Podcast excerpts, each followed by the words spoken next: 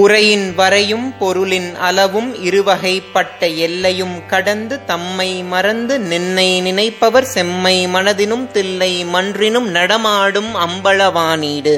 ஞானத்தை பாலாக்கி எனது பசியை போக்கிய என்னுடைய தாய் திருமதி பிரியாமணிக்கும் ஆத்தியாத்மிக நிதி சேனல் உறுப்பினர்கள் எல்லோருக்கும் வணக்கம். இதற்கு முந்தைய பதிவுல சிவானந்த லஹரியோட எட்டாவது பாடலை பத்தி பார்த்தோம். இன்னைக்கு அதோடைய தொடர்ச்சியா ஒன்பதாவது பாடலை பத்தி பார்க்கலாம். கபீரே காசாரே விஷதி விஜனே கோர விபினே விஷாலே शैले च भ्रमति कुसुमार्तं जडमतिः समर्भ्यैक्यं चेत् सरसिजमुमानाद भवते சுகேனாவஸ்தாத்தும் ஜன இகன ஜானாதி கிமஹோ அப்படின்றது தான் ஆதிசங்கராச்சாரியார் சிவானந்த லஹரியோட ஒன்பதாவது பாடலா அருள செய்திருக்கிறார் நம்ம எல்லாரும் சிவபெருமானுக்கு புஷ்பங்களை கொண்டு பூஜை செய்யணும் அப்படின்னு விரும்புவோம். சிலர் அந்த புஷ்பத்தை தேடி கொடிய காட்டு பகுதிக்கு போவாங்க. சிலர் புஷ்பங்களை பறிக்கணும்ன்றதுக்காக அடர்ந்த காடுகளுக்கும் மலைகளுக்கும் போவாங்க.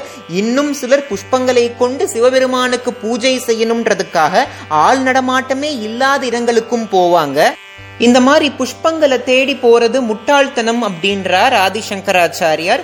புஷ்பத்தை தேடி நம்மளுடைய நேரத்தை வீணடிக்காம நம்மளுடைய மனசையே ஒரு தாமரை மலர் போல் பாவிச்சு நம்ம மனசை இறைவனுடைய திருவடிகள்ல சமர்ப்பணம் செய்யணும் அப்படின்றார் ஆதிசங்கராச்சாரியார்.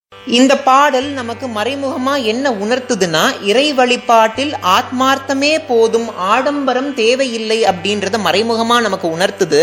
அது மட்டும் இல்லாம சதா சர்வ காலமும் இறைவனுடைய நாமங்களை உச்சாடனம் பண்ணி இறைவனை நம்ம சிந்தையில நிறுத்தி நம்மளுடைய ஆத்மாவை இறைவனுடைய திருவடிகள்ல சமர்ப்பணம் செய்யறதே நம்ம வாழ்க்கையுடைய குறிக்கோளா இருக்கணும் அப்படின்றத இந்த பாடல் நமக்கு மறைமுகமா உணர்த்துது.